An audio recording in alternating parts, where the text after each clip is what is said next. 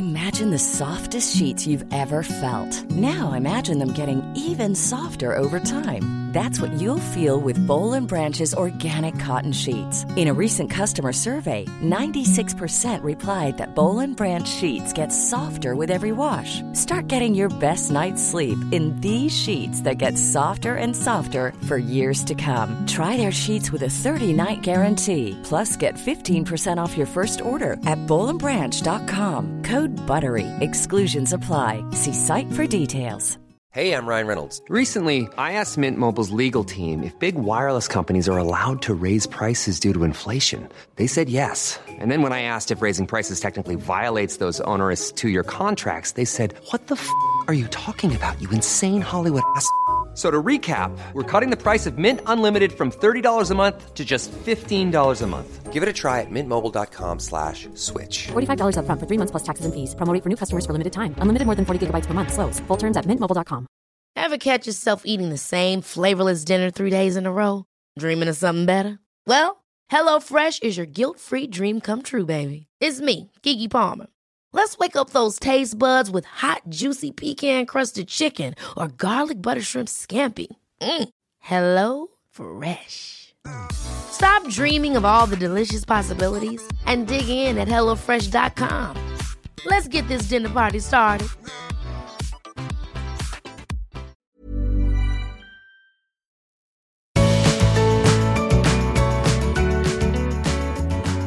Hello and welcome to the Art of Decluttering. I am Kirsty Farrugia. I am Amy Revell, and this is Laurie Palau. Laurie Palau. Wow, we're so excited to have you back on that podcast. Thank you for thank you for coming. Thank you for staying up late for oh my us. gosh. Well, yeah, it's almost it's almost past my bedtime, but not quite. Not quite. The things you do for us.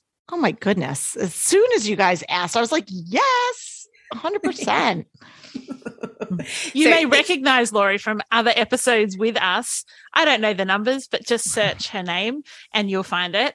Um, or maybe you listen to this organized life yeah. and you recognize her voice from that podcast, which is her podcast.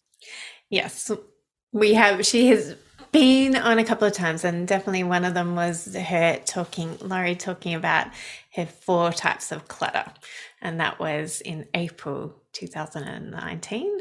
And then we were on your podcast in December 2019. It's a long time. Were you only on my show once? We have to get you back on. Yeah, you totally do. I know. It's been I, I yeah, I don't know. It's time just goes it's Yeah. crazy. Laurie's Mm-hmm. another one of our pod sisters. We've got a little pod sister family. I think you were probably our first pod sister.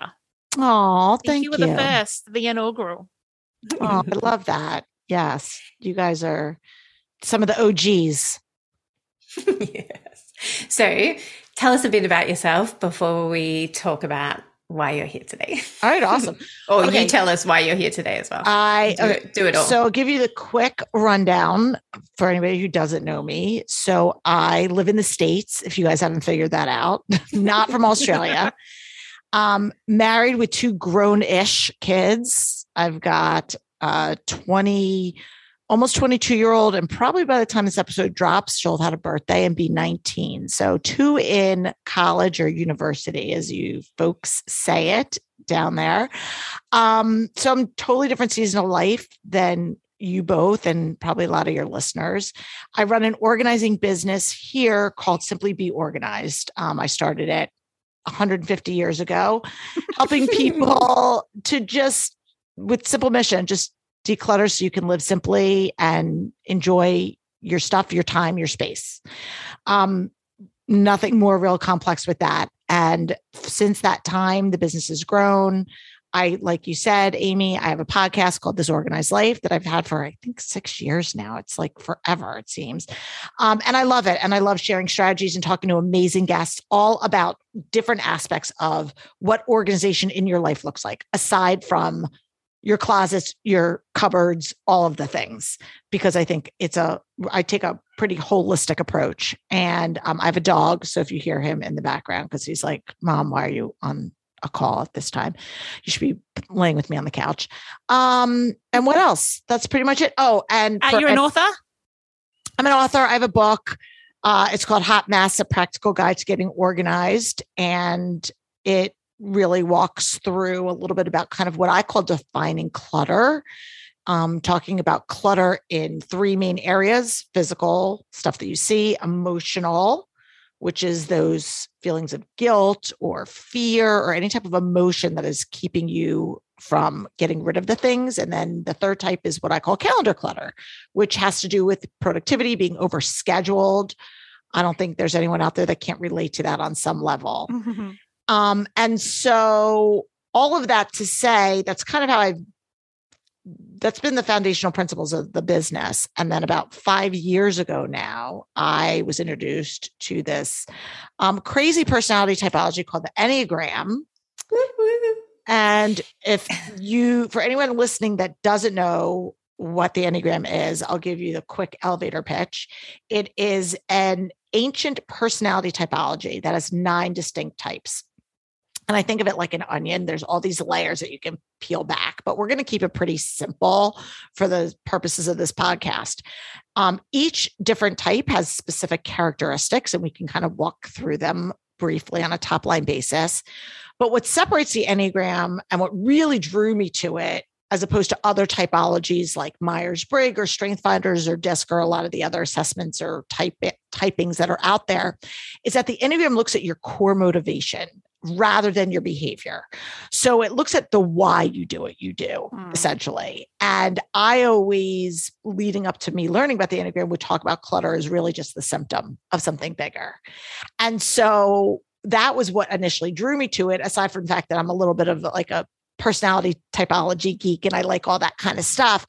But I started saying, well, if we're looking at the motivation, not the behavior, well, that's going to lead to a different approach of how you tackle clutter because Mhm. what's giving somebody the buy-in on Mhm. one person is going to be totally different than the buy-in on another.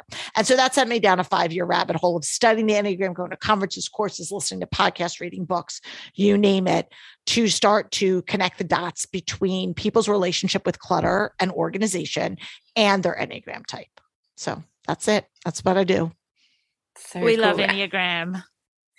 Yeah, remind us what number you are. I was gonna say, I was gonna say, and so I'm an Enneagram eight, much like Whoop, whoop, Amy. whoop, whoop. Um, and the eights, and we can again walk through them if you'd like. Eights are known as the challenger, and um, Kirsty is a two, correct? you think? You think? Um, I'm a No, seven. She's not sure. yeah, I, I vacillate between all Two, of them. four, and seven. I'm like, maybe I'm a nine because I can be all of them, but I know I'm not a nine because You're not it's nine. not. I'm not motivated by the same things. I think I'm pretty sure I'm a seven. I think that really? I- as a firstborn child, I probably had to be a two, yes. but I'm not a two.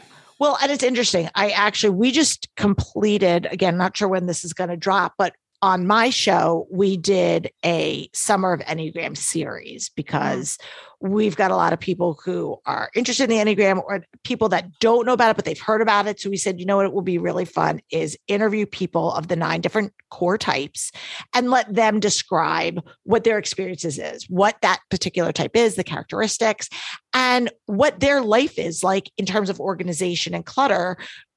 Does clutter stress you out? Are you what I call clutter blind? Are you the type of person that can walk past the sink full of dishes and not have it bother you? Mhm.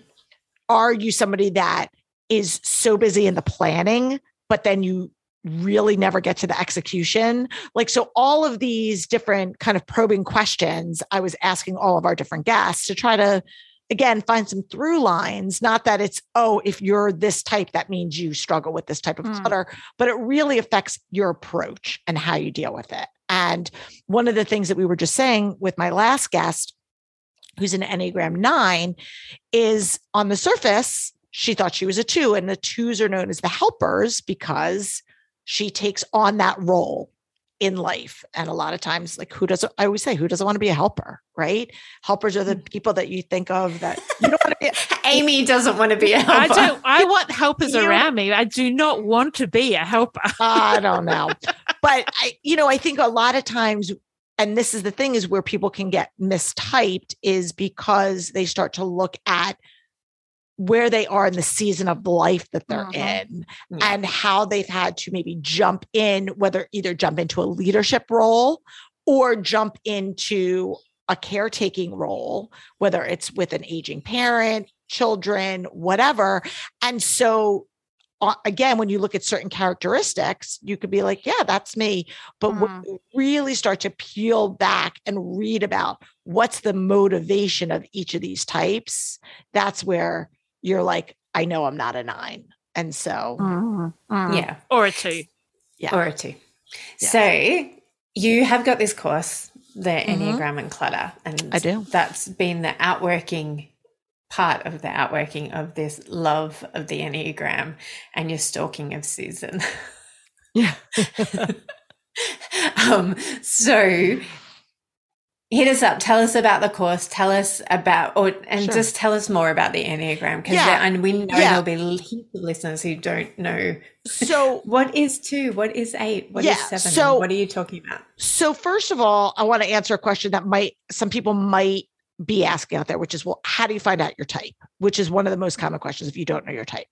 And again, could go down a whole long rabbit hole, but the best way, truly, in my opinion, to learn what your type is, is to read about it. It's all about self discovery. Now, that being said, there are lots of assessments out there. Some are free, some are paid. We have a link to one on our website that's free because ultimately, I really think that the, and there's statistics that show that people that take assessments, like 56% of them are mistyped. So again, take it with a grain of salt. But if you're really, really itching and you don't know anything about it and you want to for fun, and it'll, I don't think you're going to be totally off base. There are certain things that you're like, that's definitely not me, or I would definitely not do this in this situation. Other things that you're like, yeah, I might. It might start to give you a little bit of a narrowing down, but just please don't take, well, none of it's the gospel, but don't take it and say, okay, I'm done. That's it. Because really what what the power of the Enneagram, and I'm using that word loosely, is about what you do with it. Like now that you have this information, what how do I apply that in my life, in relationships, whether it's parent-child relationship, spousal relationship, working relationships, knowing these are my strengths and these are the areas that I in the course I call them strengths and struggles. The areas that are a little bit intuitively really like dominant for you and every type has some areas of that and then there's some areas that you're weaker and one of the other key things before i kind of give a walkthrough of the different nine types and this is where again i kind of for me the rubber met the road is we talk about the three main areas that really help balance, for lack of a better word, each of us. And that's thinking, feeling, and doing. So, are you processing information? Are you taking it in and processing it emotionally with your heart? Are you taking it analytically and logically with your head? Or are you going intuitively with your gut? And when you think about how you navigate situations in any situation, but specifically tying it back to organization and clutter, you people as you start to unpack this, you can start to see where you might tend to struggle or like this is why I might be struggling with emotional clutter or this is why I'm just the let me just jump right in and get to it or this is the let me plan everything out before I start.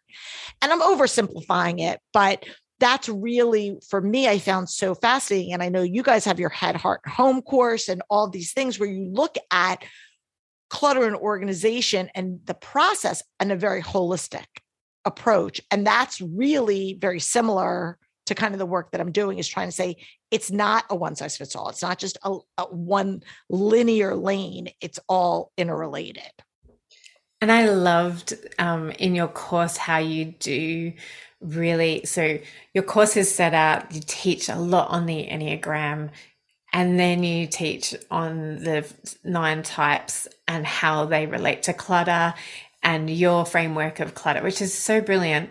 And what I struck me when I was doing it, re- watching it, is just how much freedom people may experience when they understand that not everybody operates the same and that, oh my gosh, because I am this type, that is why I struggle with this, you know, with procrastination. Like that is really hard for me because of this, because I am this type.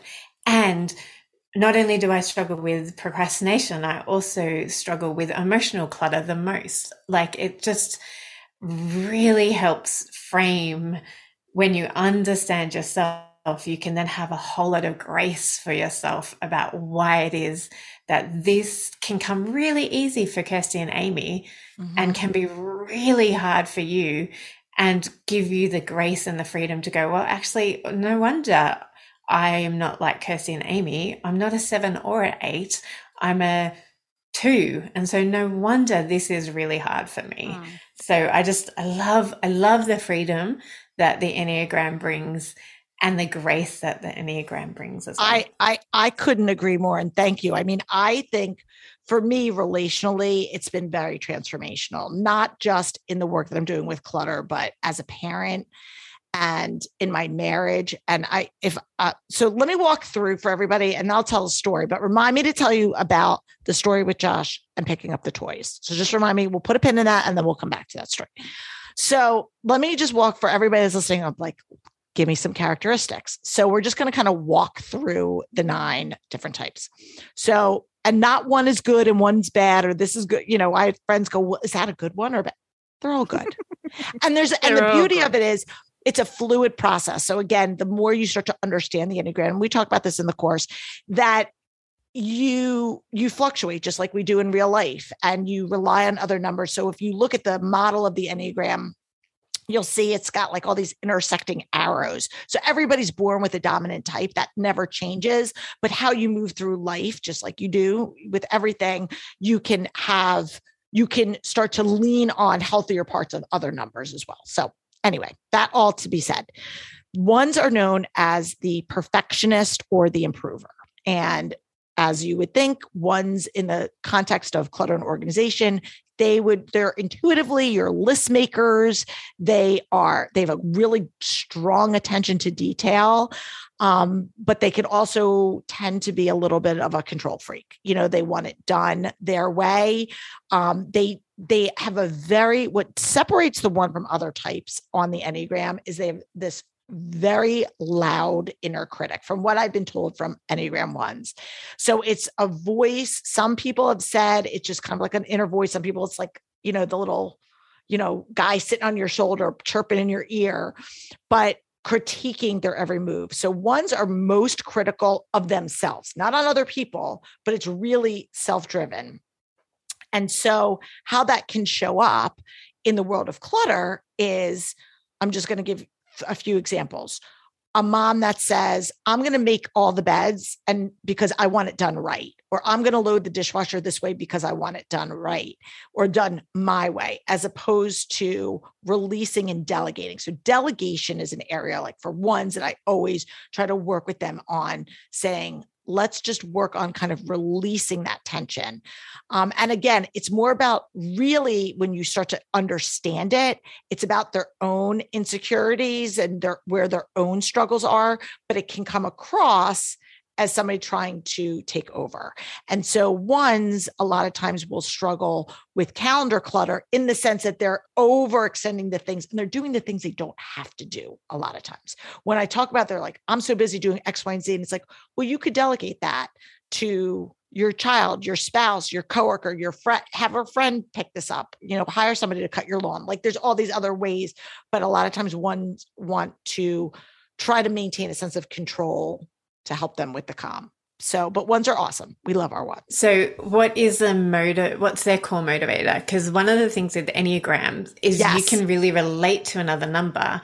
Yes. But like, you know, what we were talking about with me and two, I can yes. look like a two, but I'm not motivated by the same thing. Yes. So the core motivation of the one is to improve the world around them, to improve so they can look at something that could be um, you know, done a different way where they feel it could be done better. better. Um, and so again, improving the world. That's why it, in some contexts they're called the perfectionists, but in more modern day teachings, I've heard them referred to as the improver because that is really what their goal is, is they want to improve. Mm. But they also can run the risk because they want to dot every I and cross every T. That execution, you have to be careful to not take too much time in the planning and not leave enough time for the execution. Yeah. And procrastination can be that Achilles heel because they know they can't do it to the standard that they want Yes. it done. And in the context of clutter, and this I found very interesting because one of the things that I've taught over the years is just do something for 15 minutes, even if you can't get it done. Like just do a drawer, do a cabinet, do a, you know, a little spot. And when I started talking to and interviewing a lot of ones during my research, a lot they said that was counterintuitive to them because ones like to do something from start to finish. Complete. Right Perfectly. and perfectly. So, for example, they uh, it would be more um even though for me I'm like, we'll just do a little bit here, a little bit like a little bit today, a little bit tomorrow, a little bit, and then chip away. They would be it would be more organic for them to say, you know what, I'm going to carve it out. I'm going to just spend all say all day Saturday in doing it. I And am that'll be- so relating. I am not very good at doing anything partly, which drives people crazy because they think it's this railroading, which I can think ones would be like, no, it's because I I want to complete it. But where but the tension is that actually at times you need to stop and assess, bring Mhm. someone else in, have an expert, go to the shops, do all these things, and you can end up being inefficient in Mhm. order to achieve the goal. Yeah. And the, the other thing, and you'll see this with all the different types, is we're relational beings. And so when you're working with somebody, again, whether this is in a professional work setting or you're asking your spouse or your kids or your parents, whatever, to, to work with you, and they are like, okay, I need a break, and you're ready to keep powering through, you know, finding that middle ground. But again, ha- just having that knowledge of okay this is why i'm feeling i'm not trying to be a taskmaster i Yeah. am just this is it's it's almost It's like this nagging thing of i Mm. can't just leave it Yeah. Yeah. Okay, two. Hit us up with an two. so i started to reference the twos a little bit. Twos are known as the helper. Again other than amy i don't know anybody else that doesn't want to be a helper. Um It's my helper show. I was thinking it's actually that it shows itself differently.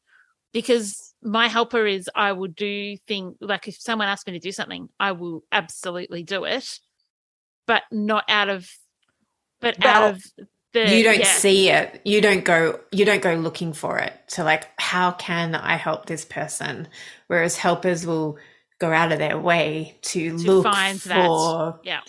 but go laurie you, Yeah, sorry, well no i was just going to say but you bring up a good point because that goes back to the core motivation so the Correct. motivation of the two is they believe that their worth is based on how other people view them like that mm-hmm. is their their inadvertently because this is an unconscious motivation is that you will love me because of the service that i'm doing for you so i will make Mhm. you a meal and it's not It's not manipulative. it's it's not done manipulative meant to be manipulative and unless you're really unhealthy where you can become a martyr it doesn't that's not what it is that you genuinely want to like show their love language so to speak is like let me the first thing for a two is like can i make you a meal? Can- now i'm also like that as well as an eight and twos and eight share a line. So there are again without getting like too deep in the weeds again there are certain characteristics where you you can look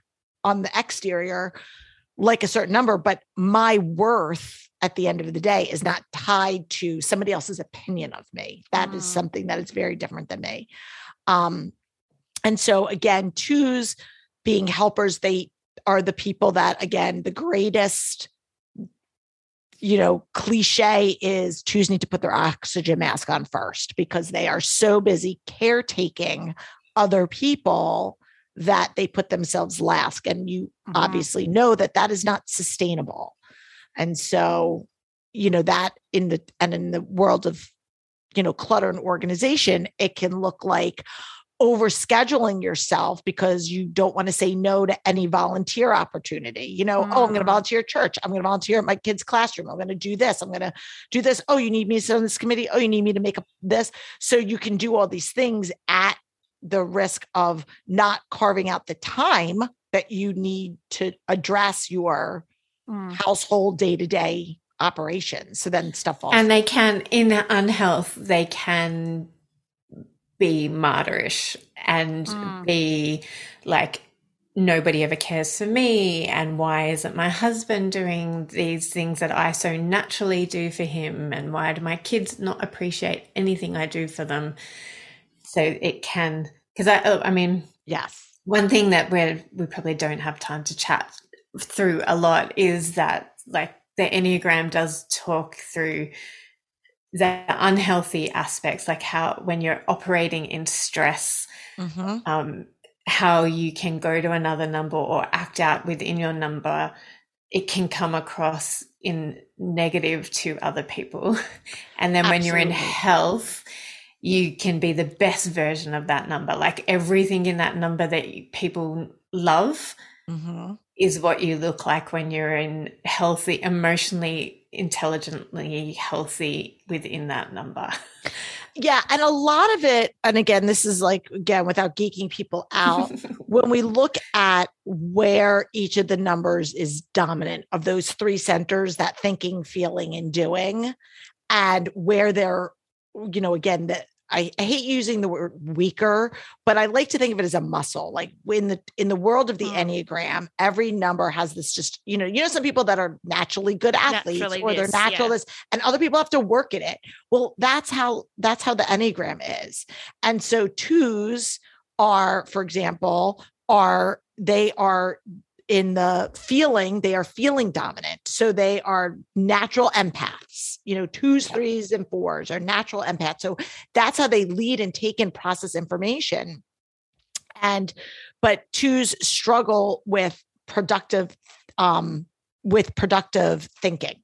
So they'll be Mm. so in their head. It's not that they don't think, but they're not maybe using their analytical skills because they're so they get so in, inadvertently tied up in the emotional piece of it that they don't factor in. So again, it can show up in clutter in ways of not wanting to get rid of your kid's artwork because you feel that that could be tied to am I going to be a bad mom? What would my kids say? You know, whether it's not so much what would other people think, it's not that, but it's just like that's not what I should be doing. So yeah and i would feel horrible if my mum got rid of it so my kids would naturally feel horrible Yes. if i got rid of it because it's all about feeling exactly. it's their dominant it's not all Yes. about feeling but yeah that's what drives no but them. and so again we you know we talk about the golden rule about treating others how you know we want but it's really treat others mm-hmm. how they want to be treated but the golden rule when we do that and we look at the enneagram it's like i know for me and when we get to the eights and you know i'm i'm like the tough love mom because that's how i am but there are people that need a little bit more nurturing than i often give but because i've spent some years studying the Enneagram, I'd like to believe them a healthier version of myself. But, you know, my kids will be in therapy for a long time because I was sucking up, buttercup, for many years. All right, hit us up with number three. oh, love threes. And I again, I thought first for a while, I thought you were a three, Amy. Me too. I'm definitely an eight three. I know there's not a natural line connecting those two, but I I But think the I undulate a little bit. Okay, so the threes, so Amy's making up her own rules right now, but the threes, the three, sevens, and eights actually do share a, a connection point because we're all what's called in the aggressive stance. Again, I don't want to go down a rabbit hole and give people like what, um, but there there are you'll there hear s- it in the course you Yes, there are. the there course are. uh, yeah, I, I unpack it. The course is like what six hours, so you can break it. It's broken up into modules. Um, but threes are known as the achiever, and I've studied threes a lot because my husband's a three, and so I think threes are great. And this is where I'll tell my little story. So threes core motivation has to do with their work being tied to their worth. So where twos, I was saying, their worth is about how other people are perceiving them and being loved and all of that. Threes are more about achievement and doesn't mean that they're superficial people, but they just feel like the value they bring to the world has to do with their work, which is a false narrative that they tell themselves, but we all tell ourselves false narratives to some degree. Well, and And- like two, it's a false narrative that you're Yeah. only loved if you Of serve course. people. Uh, right. All Like if of you- the motivations are false. Exactly. A hundred percent. So threes are all about achievement and um a lot of times appearance. And so when it comes to clutter, I know Josh hates clutter. And I used to think it was because he grew up in an apartment in New York and they never had a lot of clutter. Then he married me and I don't like clutter. But he would get I would rather wait and put things away appropriately, where he would walk in a room and see mess and he immediately starts to move stuff around, even if it's like Mhm. mindlessly. He'll just start moving Yeah. things so it's out of sight, out of mind. And it used to drive me crazy. And when my this is the the story. So when my kids were little, he traveled a ton and would come home when he wasn't traveling after bedtime because I was like, sleep, you know, you're in bed 7, 7 So he would come in and I'd be finishing up the dishes or whatever, cleaning up. And he would immediately just start like picking up toys. And I would get, and in his mind, he was helping, like, because I hadn't gotten into it yet, what was left.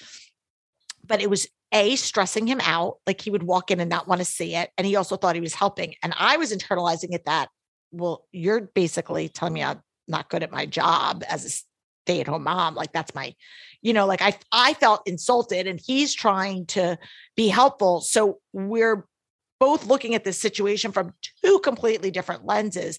And it like caused a lot of tension. And of course, we uncovered it years later, really, mm-hmm. where the crux of it came from. But I started to really study how threes perceive how clutter makes them feel because I talk a lot about the emotional piece of clutter. And Je- our, my friend Jen, do you know Jen Kelborn from Pro Organizer Studio in the States? I've known Jen. She's one of she's one of my other OG um organizer peeps. And she is a three. And uh, when I I interviewed her for my show, and she said it's when she walks into a room with clutter, it's as if she's walking in and the stereo is like blaring Mhm. so loud like she's having a visceral reaction like it actually causes her like a physical response to the clutter and she just needs to make it go away and i didn't really like i do this for a living and i don't like clutter and i teach about all the benefits of living with less and all that but i don't have that emotional response to that and or mm-hmm. that physical that visceral response and so I, I asked a bunch of other people, and a lot again, I don't want to stereotype. I'm sure there's a three out there that doesn't have that. But the majority of people that I talked to in my study, and I studied like over 450 people, that they all said, yes, we really are. It is, it is something that causes us a lot of stress and anxiety. Laurie, one of the things that I find with threes is we walk into their, they call us and they're like, oh my gosh, it's the clutter is driving me crazy. We go out and we walk into their homes. I'm like, this could be a display house. Yes. And then you open the cupboards Mhm. and you're like, aha, now I see. Now I see what the problem is.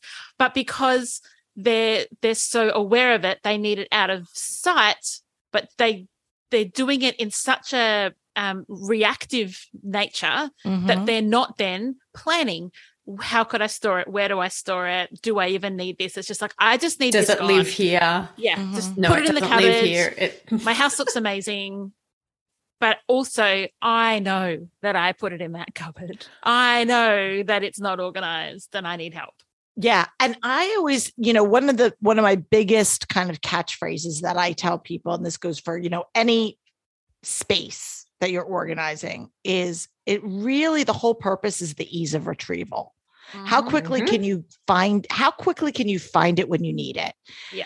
And when you ask a three, a lot of times, and this would be a common theme when my kids were like in high school and they, I was fortunate that they would want to like do their work in a common area as opposed to like just locking their doors in their rooms. So they would have like papers out, and Josh would come in and just start moving their papers. And they'd be like, Where is it? And he's like, I don't know. I just saw papers and I started moving them. I'm like, Oh my gosh, you have to stop. Like, you have to stop. But the, but when it goes to the retrieval, you don't always know. And that is kind of a pitfall that I think threes need to be mindful of because they're in, like you said, it's such a reactionary state mm-hmm. to get Mm-hmm. rid of it that they're not thinking about the real long term purpose of defining the space and putting things where they need to go. So that is my cautionary Awesome. tale. Awesome. All right, should we move on to the fours? Yeah. So fours are known as the individualist or the romantic, and they round out that feeling triad that um that those twos, threes, and fours. So they feel all the things.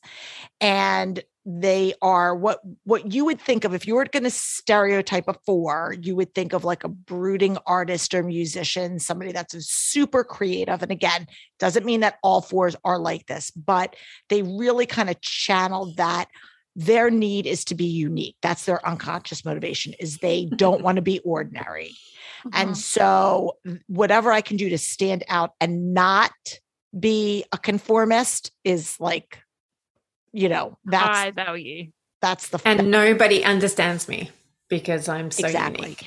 and fours are comfortable in the melancholy in the melancholy so they are and i think that'll come through because on the surface sometimes fours and sevens especially there's a lot of times and one of the things is i would say if there's a range of emotion the fours are glass half empty type and sevens are going to always be the glass half full.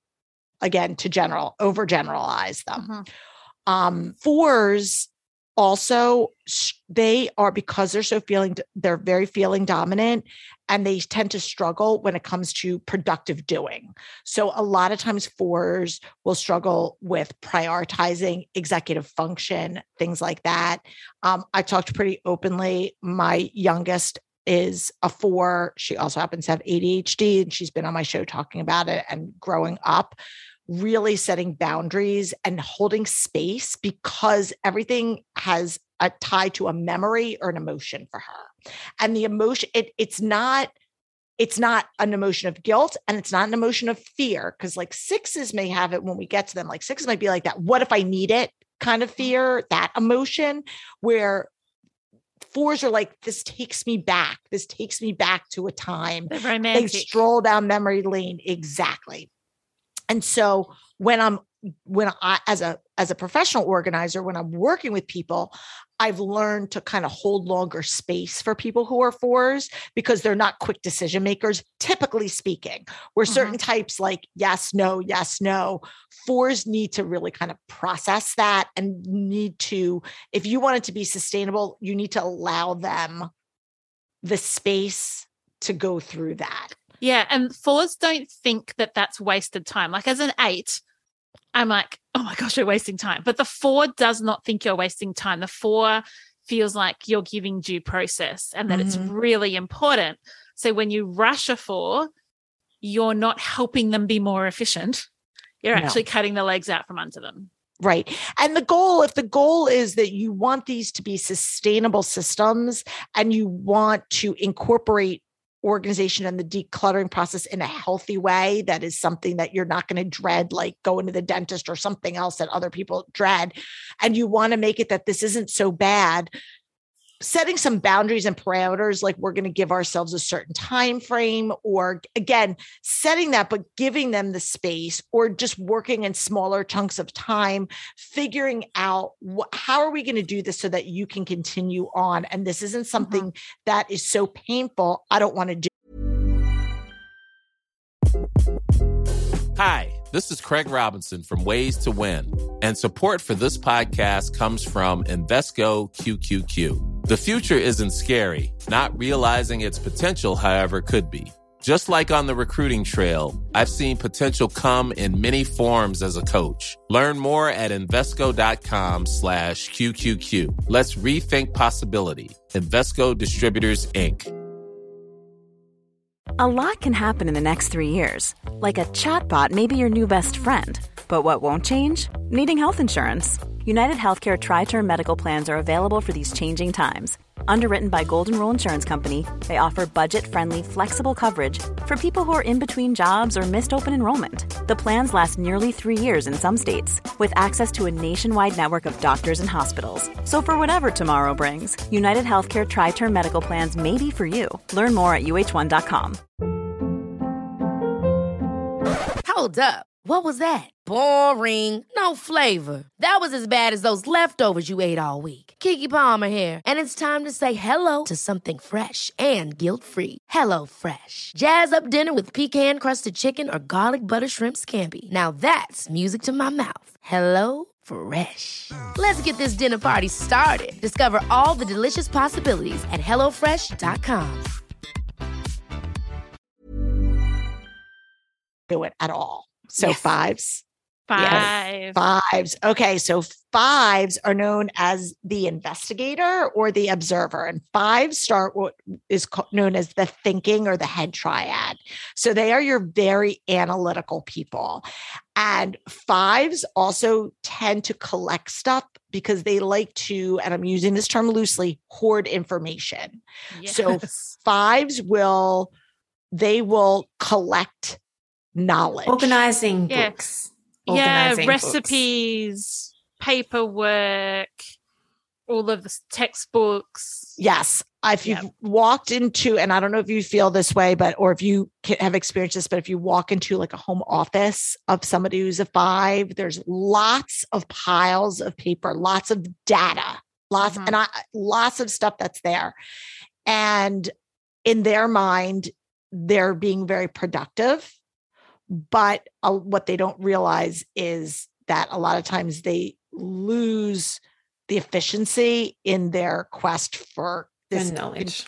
this continual quest for knowledge. Um, the other There, thing, there are clients who have got 20 organizing books and have yet to organize anything because they, well, what if I still, what if I just read one more book? If I just gather more knowledge, then then I'll be able to do the But best here's job. here's what I love about fives though is that when they're ready, when you can help them get to that point, they're an easy. Uh, I find they're quite easy to implement because they have so much knowledge and data, and the foundation is really strong. yeah, but it and Really it is strong. yes, but it's getting them to that point where they feel like they've they've reached okay, we have enough information to let's pull the trigger. Yeah. Um again, fives can mistake thinking about organizing or reading about organizing for actually organizing. Yeah. Yep. And so that's the thing. So again, I think it's great that they're using analytical sk- skills to kind of take in information, but they don't always use that productive doing again for when it comes to. So just being really intentional about this is what we're going to do. So Fives really appreciate um no like we've got a client I'm thinking in my head that's a five that before we started wanted to know what are the steps that we use in a session. And the fact that I was able to provide her that and say, well, this is the four step philosophy. But when it comes to the decluttering part, here's the five steps that we use for decluttering. Once I was able to say, we have a framework that we can use, and she knew what it was, no problems. She just was like, great, let's do it. So I think there's also that, you know, additional such a- resource that can help. that's such a great point because some types don't want they like threes are very visionary and they are like I would say the devil's in the details and like Josh has I I will we use this little acronym in our like family group chat ATD Josh has no ATD no attention to detail. Big picture no attention to detail. Where again if I were to walk through the steps Josh would be like just what's the end result? Like where you know like threes are very efficient but they don't they don't care about this the steps the procedural process Yeah. fives if you can earn their trust by providing that procedural process Mhm. then you're golden so i think that's an excellent point that you just brought up there now sixes are fascinating to me so sixes are well they're all fascinating for different reasons Can I just stop for a second? What is a core motivation for a five? Oh, I'm sorry. Knowledge. Knowledge is they want to be seen as knowledgeable in situations. So that's why they are always kind of craving as much knowledge on whatever subject, whether Yeah, it's and a they- fear of being seen as stupid. Yes.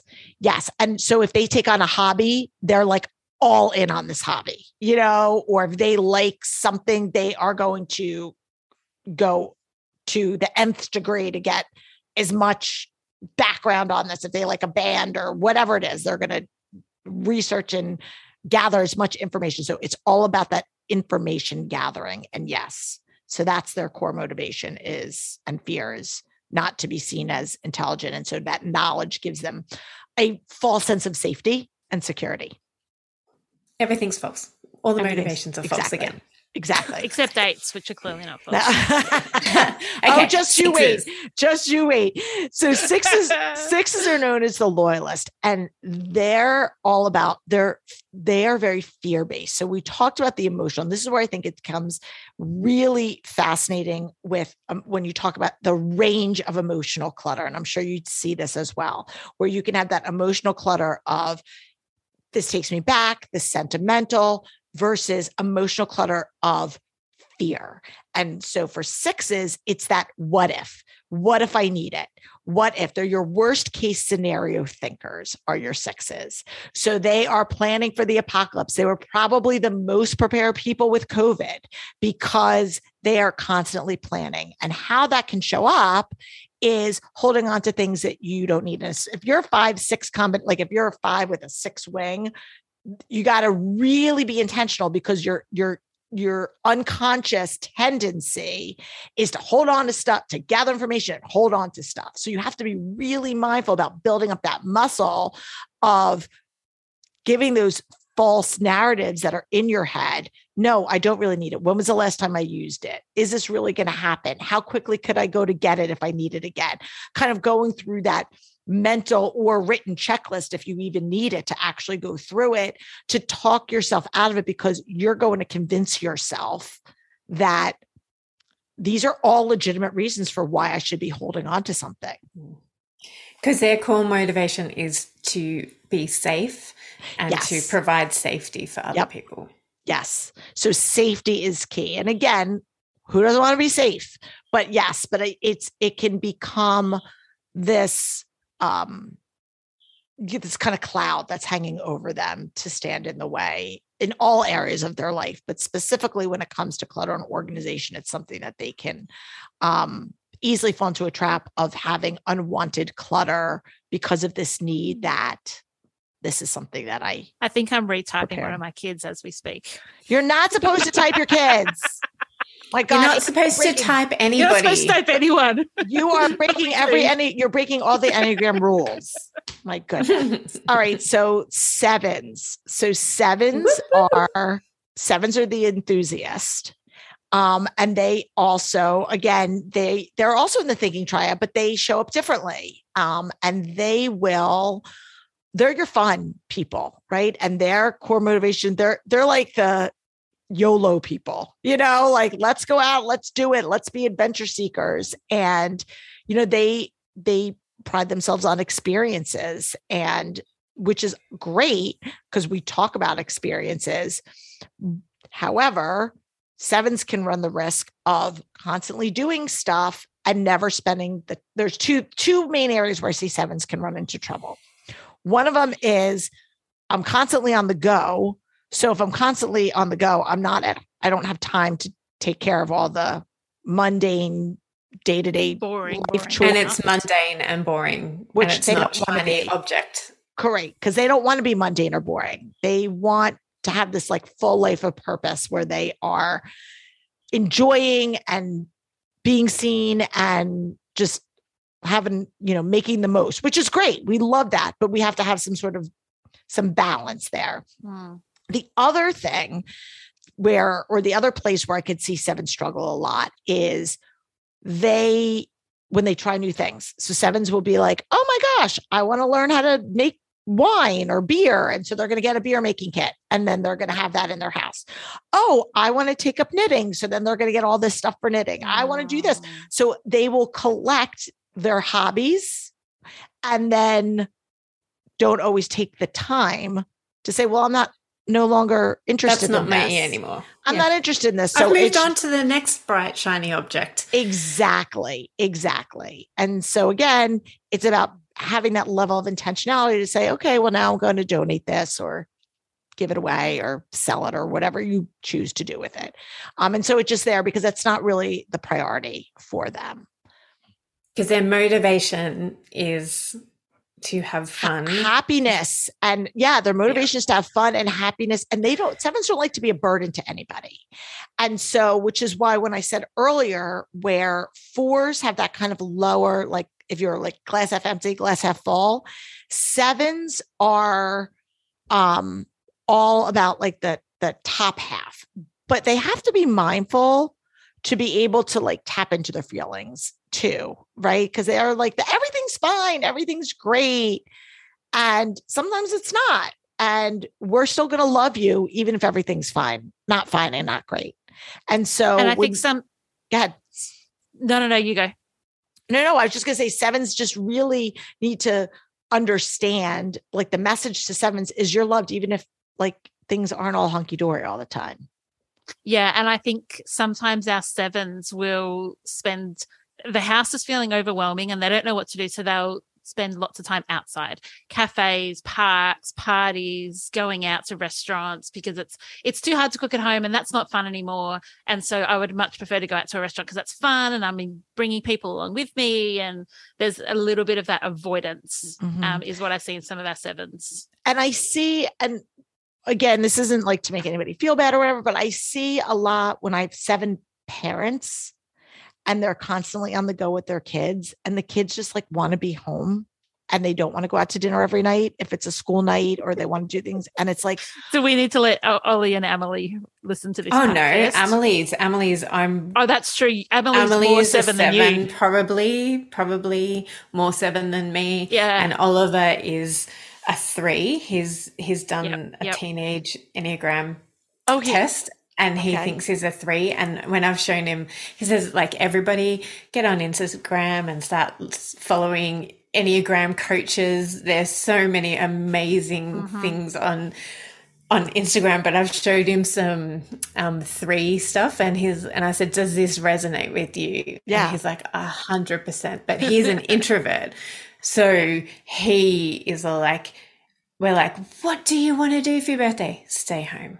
What do you want to do these holidays? Stay home. Because he's such an Yeah. introvert. Well, it's funny 'cause but Josh is an introvert. parent yes. who's a seven who's like, what fun can we do? Let's go out and have fun. And he's like, I want to stay home. stay home is fun for me and she's like but you're missing out he's like no i'm not right. And So tell me about Josh in his three introversion. So Josh, but Josh doesn't look like when people meet him, they're like, he's not an introvert. Josh is such an introvert. I'm the only extrovert. Actually, all my kids are both my kids are introverts, and so is Josh. But Josh, and really, again, introverts, other people's energy sucks them, and extrovert get their energy from other people. And so we'll go out to a restaurant, and we live in a small town, and we know a lot of people, and or I know a lot of people, and so I'll be, we'll walk into a restaurant, I'll be like, hey, how are you? How's your kids? And, and Josh just wants to sit at the yeah corner of the like bar. hiding in the He wants to sit at the corner bar with his laptop or a book and like have a drink and not talk to anybody. And I'm like, what's the point of going out if you're not going to talk to anybody? Like, why not just stay home? And he's like, well, I just wanted to go out and have a meal. And like, I go, and to me, I'm just like, well, why? Why would I mean, I understand that now, but like, it was something that, but yeah, what he is, a, people don't, when they meet him, they don't realize because in work, he is very extroverted and he does a lot of public speaking and he's charismatic and all the things. So people are like, he doesn't appear like this introverted guy, but he really. Mm. And I think that that's what's really that's interesting about sevens too is that as an enthusiast you would think that we're all extroverts, but we're not. I am. so, but I'm sure somewhere out there there's an introverted seven. Yes. it's just that a lot of us would probably be extroverted because we want people to come along for the fun. Yes, yes, and um, but it's not your responsibility to make everybody's fun. That's the that's the other thing is again, And the other motivator for like it's Yes. the the motivation is to be happy, but it's because we're avoiding pain. Yes, sevens Mhm. don't like.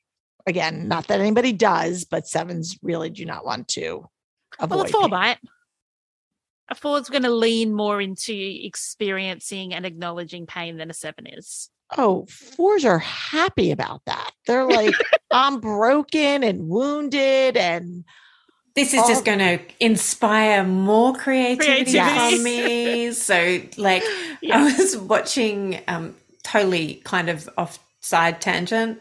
I was watching Olivia Rodriguez's Mm-hmm. movie documentary, and she was like, "Oh, I can't believe this one breakup has like given me so much creativity and so many songs to write about." Because I'm like listening to her album with Ollie and Emily, like that's their favorite artist at the moment, Uh-huh. and I'm like, "This is all about this one guy who broke her heart." Like, can we move on already? Can we find the happiness? Come on, Olivia, find the happiness. yeah. Well, and there's a whole other thing that we didn't talk about, and this this is for like another time. But each of the enneagram types has a specific orientation to time, past, present, future, and so I think that also plays a role Mhm. into the relationship with clutter.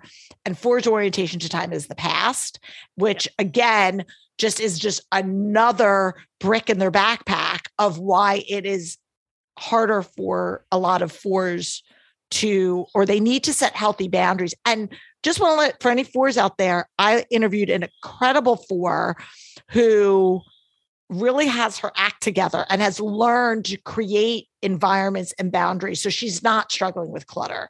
But it's something that she had to intentionally kind of work that muscle because her you know just her natural intuition is to fall into that and so Mhm.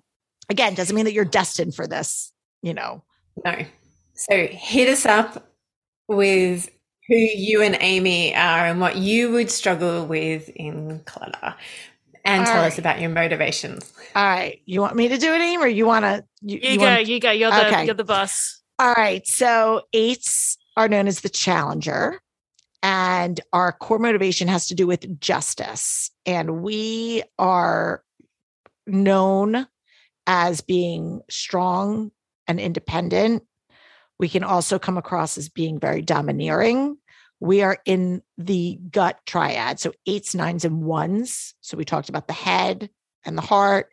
Eights nines and ones are in the gut triad meaning that our dominant center is intuition so Intuition, the yep. first that's where we lead first gut um, and our least accessed center is feeling. So again like i said not as warm and fuzzy.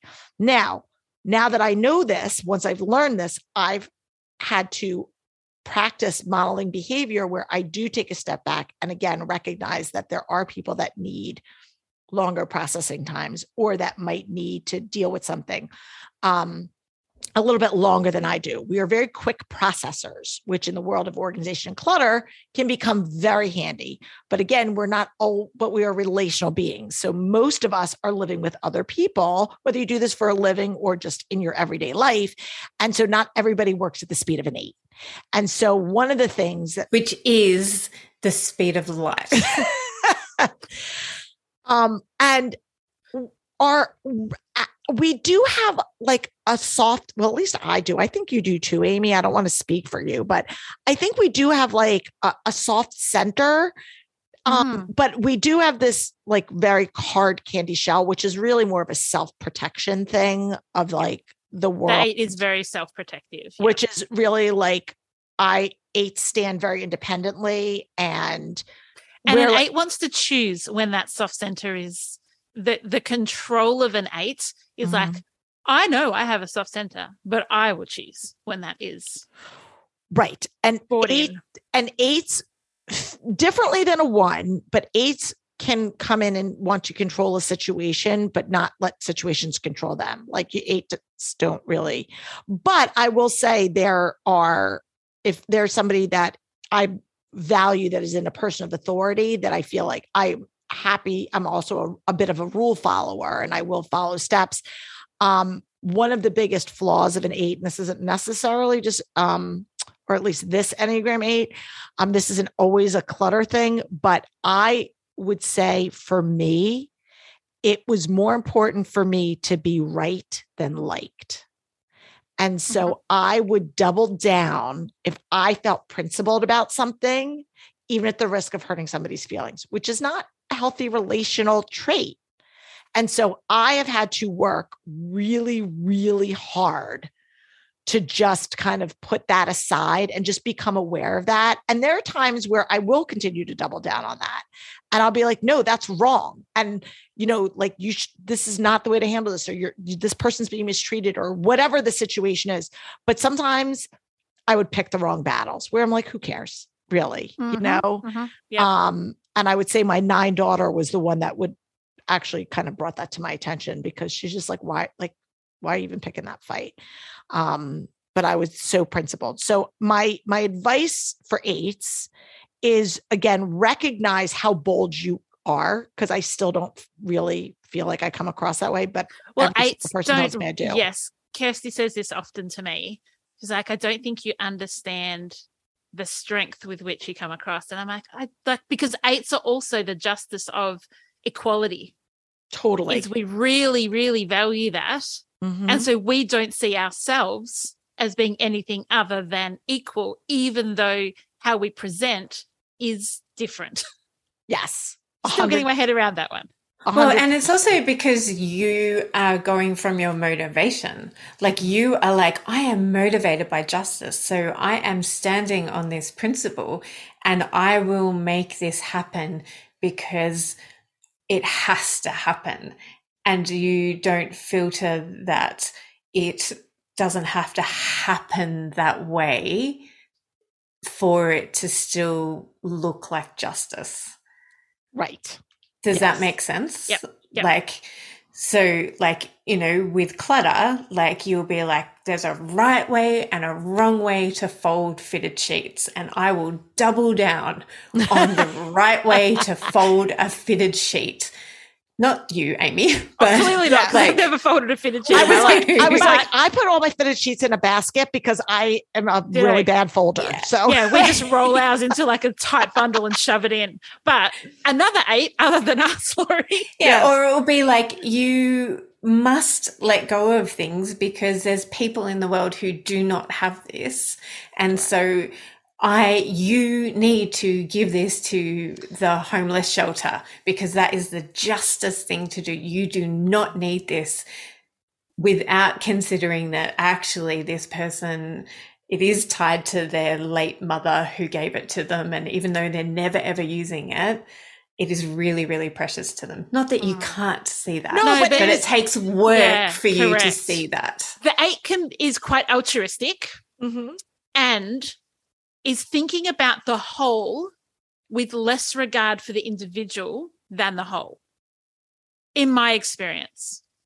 And so, in a home, when it comes to clutter, but I find this particularly in um, bigger families, is the eight will be like, puzzles are annoying and the baby eats the bits and I hate finding pieces. Puzzles are all going without considering that the seven year old, that's her favorite thing to do. Because for the whole, this is a good decision. Mm-hmm. But we mm-hmm. forget sometimes the individuals within that.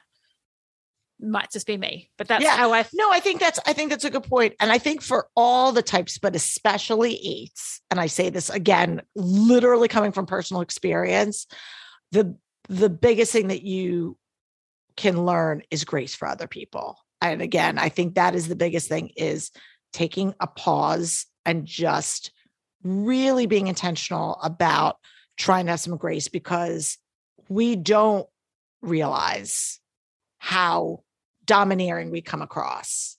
And that's the one thing that I want to say for all the Enneagram types. And again, you know, obviously our focus and the folk of this show and my course is all tied with clutter and mm-hmm. mm-hmm. organization, but just from the greater relational piece, because at the end of the day, I think so much of what we do is all just relational, is whatever your Enneagram type is, it's not an excuse for poor behavior. It's not, well, this is how I am because I'm an eight. So you just have to take right. it. Or this is how I am because I'm a fill in the blank. It provides you context And I think that mm-hmm. that context is very healthy, but it's what you do with that. Now that, you know, you, you may have ADD and that's giving you context, but that doesn't give you an excuse to not do something. It's not like, mm-hmm. oh, sorry, I didn't put the, my, you know, dishes in the dishwasher because I have ADD. Okay, well, maybe you forgot, but then we need to put some boundaries in to help you remember to help. do that. Yeah. So I think that's that's the beauty of the Enneagram is it gives you language and it gives you context and it and it gives you these are the areas that you know are naturally gifts and these are the areas that you need to work on. And so having that foundation gives you a springboard as opposed to going I don't know why I can't do this. I'm frustrated and having poor communication. Mhm. So all right, hit us up with the nine. the nines we will end with the nines and the nines are known as the peacekeepers or some people call them the peacemakers but it's really about peacekeeping. They like to keep the peace. So as much as eights thrive and get energy from confrontation and again doesn't have to be a fight but just like we we're going to speak our mind for the greater good nines don't want to rock the boat and their core motivation is they just you know their unconscious childhood messages like my opinion doesn't matter. I'm just here to keep the peace which is very sad because obviously their opinion does matter and it's not their responsibility to emotionally regulate everybody in the house but that is where nines come in. And nines the beauty of the nine is that they have a gift to be able to see both sides so All they- sides, all all, sides, nine sides. Yes. they can see where everybody's coming from. And so again, in situations where, you know, and my daughter was just saying, she was talking about work and they were like, there's three sides. There's your side, your side, and then Zoe's side, which is the right side of this is exactly what happened. and it's and it really um there's a lot of truth to that. Um being able to look at things from a more objective perspective where nines can nines are very chill on the outside like they're very go with the flow people um, but they're what we call mergers as opposed to a martyr so let's say a group of people are going out to eat and it's like oh i want pizza i want chinese i want this nines will be like whatever and it's not that they don't want to have a fight they just genuinely it's just not important to Mhm. them Mhm. and so they're very chill people. Um, and I find when it comes to clutter, a lot of times, and this is not always, but a lot of times nines are what I call clutter blind. Yep. They're just because they're chill and they're not the tightly wound people. They can, they can, you know, easily just like walk past stuff and it not stress them out. It takes a lot for a nine to get riled up. Now, when they do, you know that they've hit just like an eight doesn't show vulnerability very often. So you know if an eight opens up and is vulnerable, like that's a big deal. If a nine gets really riled up and angry, and like that's a big deal. Mhm. And so because they're chill, like they don't tend to really stress about things. And so prioritizing like what should I do? It's not always it's not always top of mind. I find that 9s Mhm. struggle with procrastination a lot because of that. Um and so it's challenging because again, trying to motivate somebody to do something that is naturally in tune to procrastinating, you know, you have to find what is going to be that carrot for them to do it. Mhm. And um, you know, a lot of And times as a parent, they're Yeah. like, they're also like, well, whatever the group consensus wants, like, let's store it in a way that the group wants. Like, Mhm. so that's where they similarities to an eight, where eights are thinking, like Amy, you were talking about how in your eightness, you think about the greater good. Mm. Nines can also think about the greater good because they're not tied to any Yeah. one way of doing things. So if they have a spouse who likes to do things a particular way, then they merge into the way that the spouse wants it Mhm. to be done. and I think it's really important, and I say this as a parent of a nine, I think it's really important to ask nines their opinion, not just tell them what you're going to do, because they already don't feel seen and heard. And so asking them, but I, there's, but there's a double edged sword to this. So it's asking them like what their opinion is great, but also that can be overwhelming. Mhm. So more framing it with what don't you like or what wouldn't work for you. I remember when we were looking at colleges for Zoe going back a few years and this you can use this for anybody out there regardless of your enneagram type. If you have a kid and you're like starting that college search or university search and you say you know what you know what what type of school do you want to go to? Where do you want to go? And it's like there's all these choices and i don't know. So i started reframing it and saying well what don't you want? And it was like i don't want a Mm. city. I don't want a small school. I don't there were certain things. And so we started to kind of peel back the layers but i think at the end of the day however you approach it asking input of the nine is really important of well how do you how do you what is your morning routine? You know what is you know how when you come home from work what does that typically look like for you? So what stresses you out? Do you ever find that you get stressed because or you know what what would make things more efficient for you so asking kind of open-ended questions i think is really helpful for a nine especially when it comes to the organizational strategy that you're looking to develop I think one of the challenges that we find with clients is that often the person that reaches out to us is not necessarily the nine because they're not, it's not bothering them as much, but it may be bothering their partner. And then the question is like, well, how do I get them to change? So, one of the pieces of advice that I'll often give um, as someone married to a nine is when this happens, I feel, because they're not intentionally at all doing half of the job and leaving the things out. They they did the job. Mm-hmm. they just didn't think about then putting all the things away. Um you know yesterday we were trying to find the tape measure in our house and it was in my husband's office because he had done the thing that needed doing but didn't even cross his mind to put the tools away when he'd finished and so sometimes saying you know the example i often give is that when we first got married Cal would always take his socks off inside out and put them in the wash. And so I would be forever turning his socks back in the right way. And it would drive me bananas because it was neither efficient nor fair because he could have done something about it. And now I have to deal with the consequences of it. Right. So the eight in me was like, this is an injustice. And he was like, whatevs, it's just the sock. i think you're using that word injustice like a little that's, that's a little bit That's what it felt like, though. That's what it felt like. Remember, we're talking about, she's actually talking about her feelings. Let her go, Yes. Oh, yes, yes. so, what- so what happened? So, did you have this communication? Did you have this conversation with him? Yes. So the way that we dealt with it was I recognized that it wasn't important to him about the sock, but he, it, what was important was our relationship. So I said, it makes me feel seen when you put your socks in the right way because it's, it reduces an extra task that I feel like I have to do. Because in his mind, he said, I don't care, wash them inside out, put them back in my drawer inside out. I don't care. Like, right. you're I was just going to say, he was this. like, how did I, he probably didn't even realize it. Like, he Correct. just, He's like, you're Yeah. taking that on yourself. But when I framed it to, it makes me feel really honored when you put whatever word changed. He doesn't ever take his socks off and do it the wrong way. And so I say to people, when you when you say to your partner, when you put your keys in the spot where the keys are, it saves me quite a lot of time in the morning and it reduces my stress because I can find them. When you do this, this is the implication of it. And so you're helping them because their motivation is Mhm. not that the keys always have to be in the same spot. Their motivation is peace in relationship. right. And so when you can help reframe that, it actually does give the motive, like it, it is using their motivation. It's not manipulating, but it's helping them go, oh, okay, yeah, no, I can totally do that because I can see now the implications of it. yeah, no, absolutely. We've got so much in the Enneagram that we can talk because there's like the whole, um, what is it like self preservation, social? What's that triad yes. called? oh, that's, Like- uh, that's, well, that's all the, su- the subtypes. subtypes because Yes. that's what I'm like. You guys are both eights, but I wonder if you're different subtypes. Correct. Yes. Because, Yep.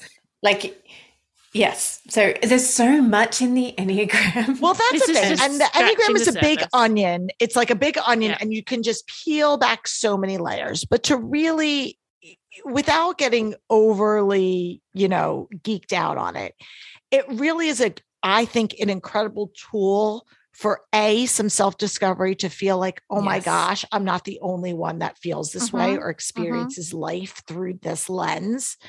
Um but to also again have some grace and understanding for the people that are in our worlds again whether that's parent child spouse coworker whatever um to really or just friendships even to understand like this is why we do what we do and again use it as a springboard to be like the healthiest version of yourself and then again if you really are interested in going down the rabbit hole there's so many different areas that you could do but um you know i How do people find your course though? Because that's that's really going to be the deep dive into this conversation. yeah for Oh, sure and it literally was like looking at the course earlier and just thinking about some of my clients who I'm more like, this would provide so much grace for them Oh, if they knew about themselves. Like if they discovered which number they were and how it relates to clutter in their home. So Mhm. much grace, so much grace. Yeah. I love So it. I love hit it. Thank up. you. Thank you for that. So um the best place to go is my website, which is simply the letter B like boy organized.com. And I'm sure you guys will link up to it in the show notes. And for- Organized with a Z Oh, for those right. non-Americans. American with a Z. Mm. Um, um, and also if you go to enneagramandclutter.com and um, you guys will spell that out. Um, it also will redirect there. So Enneagram Clutter or the website simply B organized.com with a Z. Um, both places will take you. And we did the way that I broke it down is we have what I call the, the master course. So that goes through all of the different nine types because I think it's really important to not just know your own if you Mhm. if you're listening to this you're like i already know my type um that's great but i think it's great to learn about the other types. So Yeah. the master course does all nine types but then for some people that just want to maybe dip their toe in i did break it down into nine mini courses. So there are little mini courses for each of the nine types. If you're like let me just That's test it out with this one. So either way they can all be found there and i'm gonna i want to give you guys a promo code. So we're gonna hit us up. we're going to give everybody so what's your normal promo code like Let's make it declutter. declutter Then we're not using Z's and S's and yes perfect Let's make it really easy. Let's make it declutter.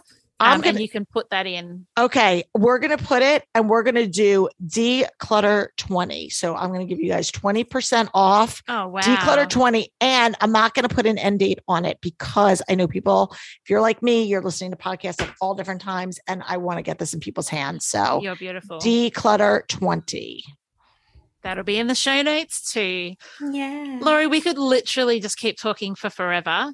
Um, i know it's so good. Uh, I just I love your heart. I love I love that as we grow in understanding the Enneagram, we understand ourselves better, we understand others better. Um, but we can also become really much more skilled professional organizers. So our team is going to be recommended. Please listen to this episode and come and do the course because it is really helpful. Oh my gosh. Yes, absolutely. It's been so helpful for me as a professional organizer, helping clients Yeah. having this knowledge and insight and framework. So, um, yeah, absolutely. Well, thank you guys. Thank you so much. Uh, we have a quick, quick, quick um, review to read Oh. before we go. So this is from Flyover State from somebody in the US.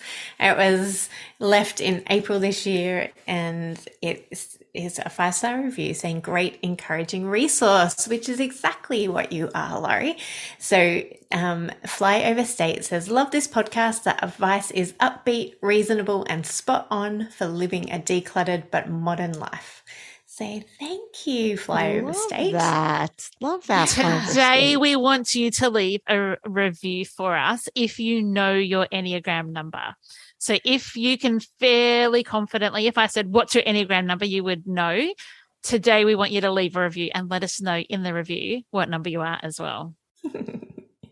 Thank you, Laurie. We cannot wait. Let's make it not another three years or two years before we speak again on the podcast. I know. I feel like it was before COVID. That's not going to happen. it was, but no, we're not going to let that happen. Mm-mm. No, there may be another COVID before then, but let's. Bite your Wash your mouth out with soap. Bite your tongue. we Thank hope, you, dear thank you, listeners, thank that you you. have a great week until we're in your ears again next week. See you then. Bye. Bye.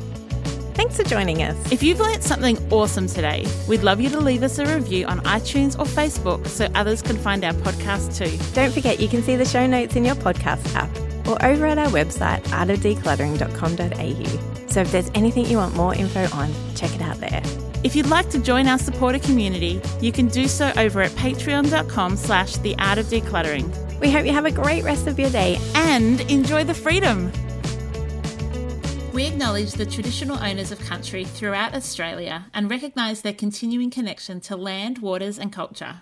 We pay our respects to their elders, past, present, and emerging. Ever catch yourself eating the same flavorless dinner three days in a row? Dreaming of something better? Well, HelloFresh is your guilt free dream come true, baby. It's me, Keke Palmer. Let's wake up those taste buds with hot, juicy pecan crusted chicken or garlic butter shrimp scampi. Mm. Hello Fresh. Stop dreaming of all the delicious possibilities and dig in at HelloFresh.com. Let's get this dinner party started.